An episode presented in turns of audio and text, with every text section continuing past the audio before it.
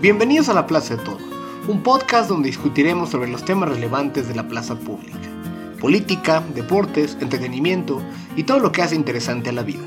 El día de hoy hablaremos sobre mercadotecnia con un banquero. Mi nombre es Miguel Toro, acompáñenme a abrir las puertas de la plaza.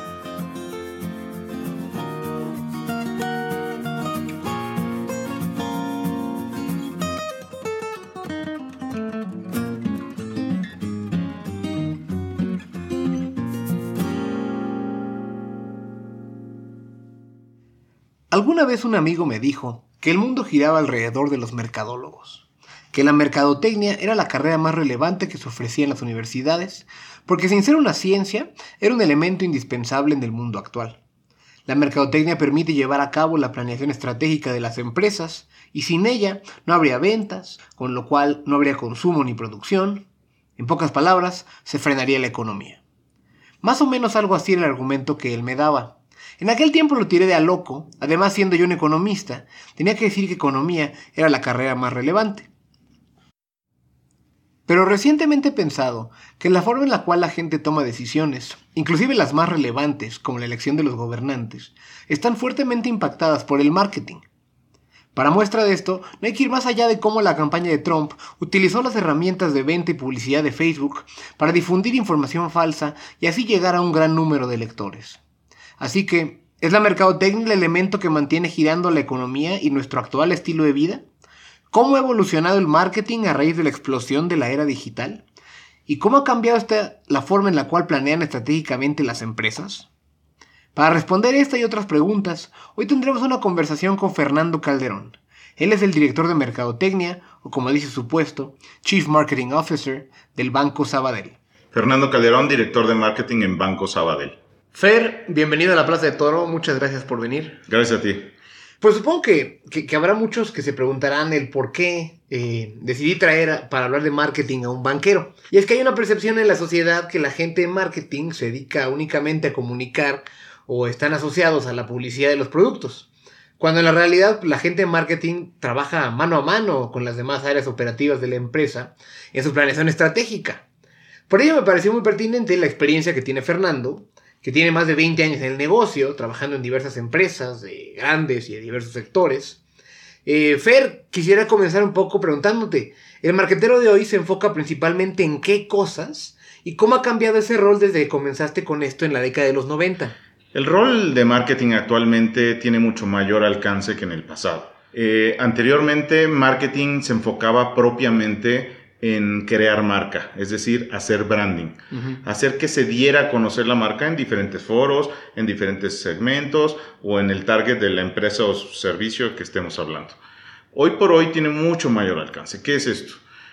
Hoy eh, el marketing eh, está muy enfocado a generar demanda. Esto es, eh, esta actividad antes recaía mucho en las áreas comerciales, en las áreas de ventas, es decir, desde prospectar, desde buscar interesados, lo que se llamaban suspects o prospects. Esa función ahora recae en marketing. ¿Por qué? Porque el marketing moderno ahora está involucrado en ese funnel de ventas, en generarle ya prácticamente, como decimos en el fútbol, a poner el centro y rematar. Es decir, ahora eh, el mercadólogo tiene que preocuparse por llevar los prospectos al área comercial prácticamente para hacer el cierre. Y ese es el marketing moderno. Antes, branding, ahora branding más performance, que le llamamos. Generación de ah, perdón, antes era mucho más un tema casi de publicidad, ¿no? Correcto, antes, eh, por eso el área antes de mercadotecnia estaba muy asociada a publicidad propiamente dicho. ¿Por qué? Era contratar medios, buscar un mensaje, darlo a conocer y listo no había una asociación directa, es decir, los KPIs o los indicadores del área de marketing no estaban relacionados ni con la cuota ni con los objetivos de venta. Ahora están meramente fusionados con el área comercial. A ver, déjame profundizar tantito en el, en el tema anterior. Aunque supongo que las ideas y preceptos generales del marketing son aplicables a todo tipo de giros, dudo mucho que lo que se hacía en una empresa como Avantel sea similar a lo que haces ahora en Sabadell. Eh, me surge la duda de qué harías diferente si estuvieras actualmente en una empresa de telefonía como, como era Bantel frente a lo que han hecho en Sabadell, ¿no? Las decisiones que has tomado. Es decir, las cosas y la forma en la que atiende los problemas relacionados a tu área han cambiado más por el pasar del tiempo que por la diferencia de giros en los que has trabajado ¿O qué tipo de elementos son exclusivos de negocios como los bancos versus los elementos que están presentes en productos de consumo diario, como bueno, pues los que encuentro uno en el súper? Eh, efectivamente, sí. Antes el rol de marketing era un rol más artístico, un rol más creativo, preocupados por el diseño, por el uso de la marca, los colores corporativos y eh, la narrativa propiamente dicho. Ahora hay una parte ya muy importante de analytics, una parte muy importante de data scientist. Es decir, hoy ya es una mezcla entre la parte creativa y artística, pero también con la parte analítica. Entonces ahora el perfil justamente es un perfil mucho más completo, un perfil mucho más balanceado, digamos, en términos de entender los números, de por qué se generaron o qué los provocaron, junto con cuál es la mejor forma de decirlo o cuál es la mejor forma de enseñarlo. Hay, una diferencia entre el marketing de servicios y el marketing de producto, de consumo. Sí, efectivamente, en el marketing de servicios, y hablamos ahí del sector financiero, de la tecnología, de áreas de telecomunicaciones, en donde lo que vendes o lo que promueves son intangibles, vendes servicios. Entonces, el propósito de marketing es tangibilizar esos servicios. Porque tú no puedes tocar una línea telefónica, tú no puedes tocar un servicio de televisión de paga, tú no puedes tocar una cuenta bancaria, ¿no? Entonces, eh, esa es la razón del marketing de servicio. Por el otro lado, el marketing de productos y el marketing de consumo sí está muy enfocado en el empaque, en el producto, en, cómo lo presentas en el, en el anaquel, en cómo lo vistes dentro de una tienda, dentro de un retailer y entonces eso hace que eh, sustancialmente, eh, digamos, los orígenes de los marketineros en estas dos industrias o sectores sean diferentes. ¿Por qué? Porque en la parte de servicios, pues siempre vas a estar muy enfocado a transmitir una idea al cliente. En la parte de producto, a enseñar un producto a enseñar un shampoo, a enseñar una silla, a enseñar una mesa, una bebida, este, comida, ¿no? Entonces es, es más fácil desde el punto de vista transmitir un mensaje como producto que puedes tocar a un servicio intangible. Mencionabas anteriormente que se busca mucho que la gente se convenza de la valía de un producto o de un servicio en función de una experiencia, más que de sus ventajas comparativas. Digamos, una especie de pull en lugar de un push. Pero entonces pienso en cómo la masificación de la comunicación que las redes sociales han traído debe de haber cambiado radicalmente la forma en que se concibe el marketing. Me da la impresión que el marketing hoy en día, en buena medida, es marketing digital. ¿Cómo ha venido a cambiar tu profesión la entrada de las redes sociales? Las redes sociales han sufrido una transformación importante, aunque son muy recientes, han evolucionado muy rápidamente. Las empresas en un principio utilizaban las redes sociales para efectos institucionales, es decir, para hacerte presente en las redes sociales de manera corporativa, es decir, presentar tus credenciales, eh, mostrar eh, la envergadura de la empresa, eh, qué servicios ofreces, dónde los ofreces y, mostrando, digamos, una imagen corporativa de la empresa. Así iniciaron las redes sociales. Después se dijo, oye, las redes sociales debemos protegerlas no deben ser un canal de venta. Entonces, digamos, se generaron los contenidos que hablaban sobre las marcas para buscar darte una referencia de una marca o de un producto, pero de manera sutil, de manera elegante, sin venderte directamente, pero mostrándote los beneficios de los productos. Luego, ¿qué pasó? En una tercera fase, las redes sociales ahora se han vuelto un canal de venta y un canal de servicio. Entonces, ¿qué pasa? Hoy las redes sociales tienen dos patas principalmente. Una de performance, que es para generar demanda, y la otra como canal de servicio y de atención. Entonces esto cambia sustancialmente a lo que es en el pasado. Por supuesto, sí se siguen tomando mensajes de institucionalidad y, y corporativo, pero eh, ahora eh, el hecho de que utilices un Facebook o el que utilices un Google para promover tus servicios, decir qué hace o qué beneficios tiene versus la competencia o qué valor agregado tiene ese producto o servicio, para hacer que esa persona que lo lee haga clic en una liga, haga clic en un botón y se vaya a tu página web o a un landing page donde veas más información del producto y servicio, dejes tus datos y te vuelvas en ese momento un lead. En eso se han vuelto las redes sociales. Y la otra pata es servicio. Hoy, ante la inmediatez de las redes sociales, hoy, antes de pensar en hacer una llamada o en mandar un mail, piensas en buscar cuál es el Twitter o cuál es el fanpage de una, de una empresa para quejarte, para buscar una aclaración, claro, para emitir un comentario positivo o negativo. Y entonces es cuando el rol ahora de los community managers eh, en el pasado era un rol más de editor de contenidos, ahora se ha vuelto un canal de atención que tiene que tener la sensibilidad para responder ante contingencias. Qué interesante dicotomía presentas, porque yo no, digamos, uno está consciente de la existencia de los community managers, pero es hasta ahora que me, que me lo platicas, que pienso en esta doble función donde es venta y postventa. El mismo community manager se tiene que encargar de ambas cosas, o al menos el equipo que está trabajando ahí. Ah, un poco, sigo pensando con el tema de las redes sociales. Y entonces tienes la lógica de que a partir de las redes sociales buscas generar leads para eh, potenciales, son potenciales clientes, ¿no? Una de esas maneras, que creo que se ha explotado mucho, en el, al menos esa es la impresión que tengo, es la idea de los influencers. Entonces, tus youtubers, bloggers, tweetstars, gente que tiene 2 millones de followers en Instagram por fotos bonitas de su vida perfecta, y que constantemente están anunciando productos, ya sea en sus, en sus videos o en sus fotos, y que a veces estas marcas les pagan en, producto, a veces les pagan en, supongo que en, dinero o en ingreso real. Eh, como una especie de, digamos, como de clinchers de poder tener, este, o cómo poder atraer leads. Y a mí no me queda del todo claro realmente que sean capaces de lograrlo. Un poco la pregunta es, en tu experiencia, ¿realmente le sirven a las marcas los influencers o es puro show? Mira, en el, en el pasado y siempre ha existido eh, que en el marketing tradicional, desde que empezó el marketing en el mundo moderno, eh, siempre se ha querido asociar una marca a un icono, a un artista, a un, a un, a una, a un líder de opinión, digámoslo así, ¿no? O sea, porque, oh, perdón, te interrumpas, antes eran los anuncios en la tele, tenías a una modelo famosa o a un artista, un deportista. No creo que haya cambiado demasiado eso, más allá que el medio ahora es distinto, ¿no? Antes era la tele, ahora es YouTube. Exacto, sin embargo, ¿Qué pasaba en esos momentos? Quienes hacían esos, tomaban esos embajadores, eran marcas que ya estaban consolidadas, que simplemente asociaban su producto o servicio a un personaje que les ayudaba a potenciar su imagen y su marca. ¿Qué pasa ahora?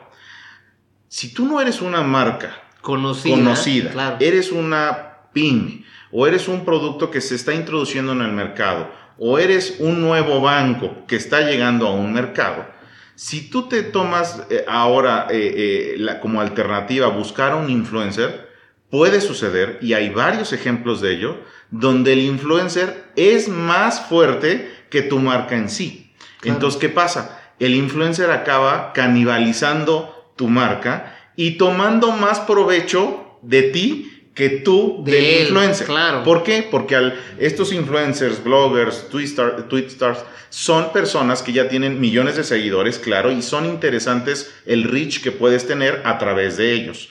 Pero en esas circunstancias se benefician mucho más porque utilizan sus propios canales. Si tú vas a usar un influencer, es para que lo uses en, tus propios medios. Porque lo que quieres es tener más seguidores tú, lo que quieres es tener más fans tú, lo que quieres es una reputación distinta en tu marca. No enriquecer o agrandecer el número de seguidores de un pues, influencer. Por supuesto, lo pienso en términos de, Twitter.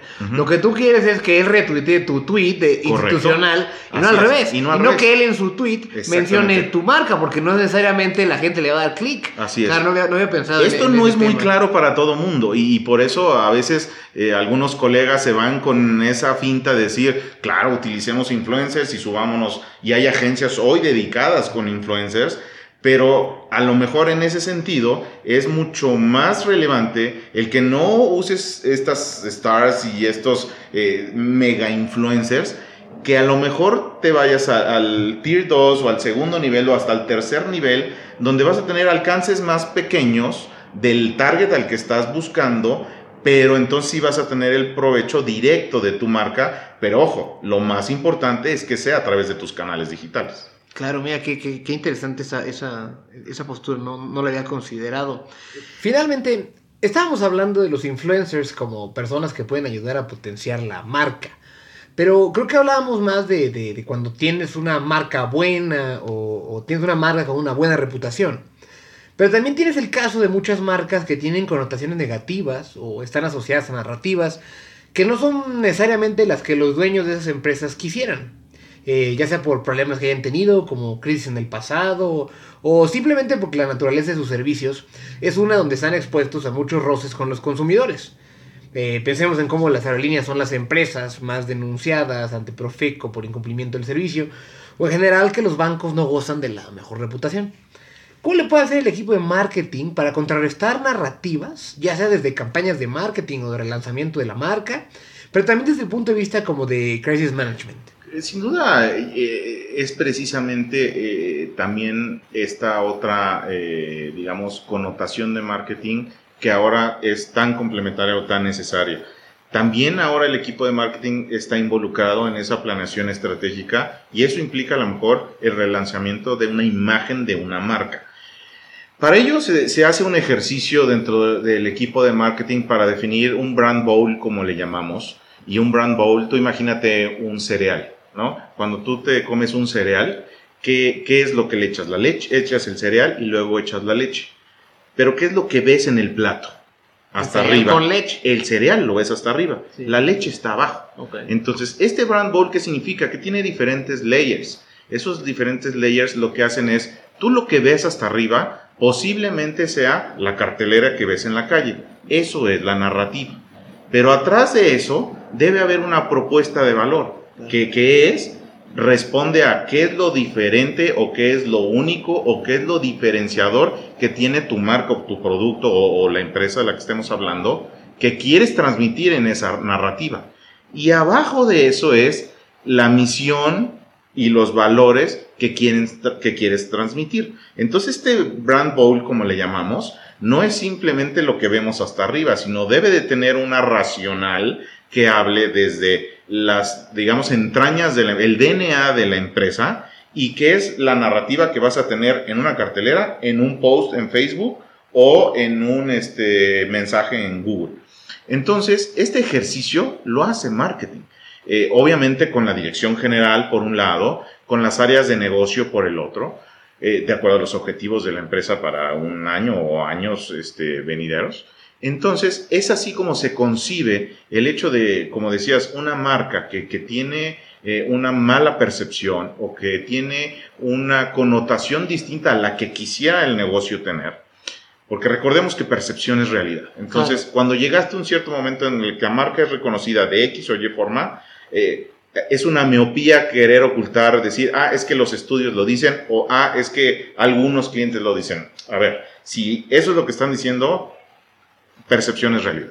Entonces, en estos casos hay que hacerlo en dos sentidos. Hay que tener mucho cuidado porque en estos ejercicios muchas empresas han fallado. ¿Por qué? Y es en el momento en el que se decide o cambiar el logo de la marca o asociarte a un embajador, a un líder de opinión.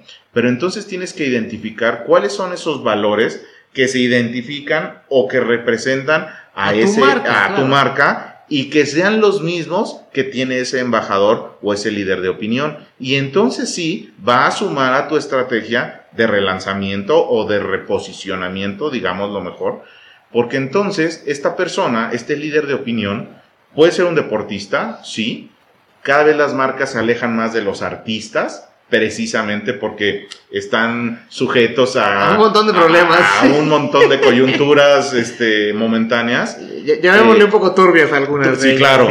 A, más a líderes de opinión empresariales, ¿no? O a líderes eh, desde el punto de vista filantrópicos, ¿no? O, a deportistas que tengan un buen perfil, ¿no? Entonces, eh, en el caso de Banco Sabadell, eh, por ejemplo, esto se ha hecho eh, en España, en donde es un banco tradicional, en donde tiene pues una problemática igual que muchos de los bancos grandes al tener 2.000 sucursales y millones de usuarios.